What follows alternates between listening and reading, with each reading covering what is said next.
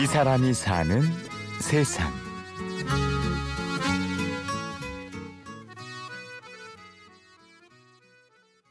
이거 일요일이었는데 이때 막 남편하고 정말 얘기 기분이 좋아가지고 얘기 저 얘기 막 하, 하다 보니까 한 점심 때가 된 거예요. 아침 먹고 시작한 이야기가 이야기가 잘 될 땐 그렇더라고요. 그래서 저는 배가 고프 그러니까 그러더니 가만히 씩 웃더니 이제 딱 이거를 인수가 그만 찍어. 딱 그러더라고요. 너무 웃기잖아. 오인숙 씨는 10년이 넘도록 남편의 사진을 찍어왔습니다. 쌍둥이 딸들을 찍다가 남편의 그림자를 발견하게 되면서부터였죠. 굉장히 웃었어요. 근데 밥도 안 주고 사진 그만 좀 찍으라고. 잘 안 웃고 그러더라고요. 왜 그럴까? 계속 이제 사진기로 이렇게 보니까 이제 우울하고 쓸쓸하고 또 그러다 보니까 왜 그러냐 얘기도 하게 되고 자꾸 얘기를 하다 보니까 아 이 사람이 정말 힘들구나 하는 걸 점점 느껴지고 그러니까 이렇게 뒷모습도 예사롭게 보이지 않고 그리고 또 멍하니 있는 시간도 굉장히 많았던 것 같아요. 그때부터 시작된 것 같아요. 사진을 찍을 수 있을 만큼 거리를 두고 인숙 씨는 남편에게 말을 걸었습니다. 인자 찍든가 말든가 마음대로 한번 해보라고. 남편은 주로 어린 시절 시골에서 놀던 이야기를 했습니다. 거기에는 애잔함과 서글픔이 묻어 있었죠. 그 들판에 염소 한 마리가 이게 딱 새 꼬챙이에 묶여 있는데 그 동그랗게 풀을 뜯어 먹었는데 그 풀 뜯어 먹은 자국이 동그랗다는 거예요. 그 바깥에 풀이 많은데 그 안에는 회색이고 아무 다 뜯어 먹어서 없는데 그 바깥에 이 목줄 때문에 못 나가고 못 뜯어 먹는 거죠.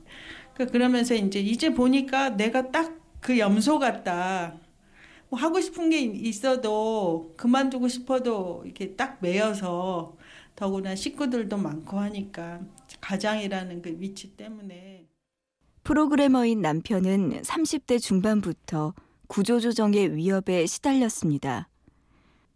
치통에 시달려 잠들지 못하는 날이 많았습니다. 그러다 대기업으로 옮겨 승승장구하던 어느 날 구조조정할 팀원 명단을 제출하라는 지시를 받게 되는데요. 그때 굉장히 많이 힘들었어요. 다 같이 다 가장들인데 어떻게 자기가 살기 위해서 다른 사람의 이름을 적어내서 이제 구조조정 당하게 하느냐 그런 고민이 많았던 것 같아요. 특히 같은 팀원들은 오랫동안 같이 근무했던 사람들인데 그러니까 만약에 자기가 그걸 했더라도 자기는 거기서 견디지 못했을 것 같아요. 이 사람 심성으로는. 그러니까 그렇게 하고 나오는 게 맞았던 것 같아요. 그래서 뭐 나올 때는 막 다들 이제 같이 이제 같은 팀원들은 굉장히 남편의 퇴직을 받아들일 수 있었던 건 그동안 사진을 찍으며 쌓아온 대화와 이해 덕분이었습니다. 그렇게 하고 온 날 이제 가방 조그만 가방에 짐을 싸서 왔는데 어, 너무 잘했다. 둘이 이제 외식하고 딱 들어왔는데 진짜 대학 시절에 연애했을 때 그 기분 느낌이 나더라고요. 그러니까 상황은 안 좋지만 굉장히 뭔가 가슴이 떨리고 설레이고 그리고 서로에 대해서 충분히 이해받았다는 그런 마음이 전해졌기 때문에 남편도 그렇고 저도 그렇고 평소 시골에 집 짓고 살고 싶어 했던 남편 일제시대에 지어진 낡은 시골집은 지붕을 뜯으니 쥐똥이 서말은 쏟아졌습니다.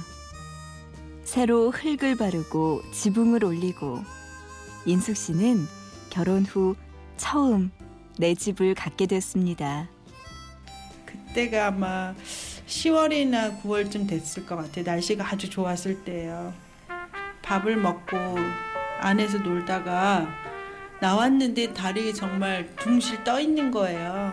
그래서 안에 그 이제 음악 틀어놓고 밖에 밖에서 아, 거기 제일 산꼭대기 집이다 보니까 뭐 신경 쓸 사람이 없죠. 맨날 이제 밑에 집 막 울릴까봐 걱정을 하던 사람들이 그러니까 좋아서 나와가지고 어떻게 보니까 춤추고 있더라고요. 그때 인숙 씨는 오지 않을 내일을 걱정하기보다 지금 이 순간을 만끽하며 살자는 생각이 들었습니다. 좀처럼 끝날 것 같지 않던 남편의 방황은 그렇게 끝이 났다. 그가 아픈 내 손을 잡아주고 걸었던 그 산책로를 이번엔 내가 그의 손을 잡고 매일 밤 걷기 시작했다. 사랑은 단지 곁에 있어주는 것. 이 말을 이해하는데 너무나 오랜 시간이 걸렸다. 얼마 전 인숙 씨는 그간 찍은 사진을 묶어 에세이집을 냈습니다. 남편은 멋쩍어 했고 엄마 아빠 속내를 알게 된 쌍둥이 두 딸은 계속 울어댔다고 합니다. 끊임없이 자기 마음을 잘 다스리고 그래야지만 사진도 찍을 수 있는 것 같더라고요.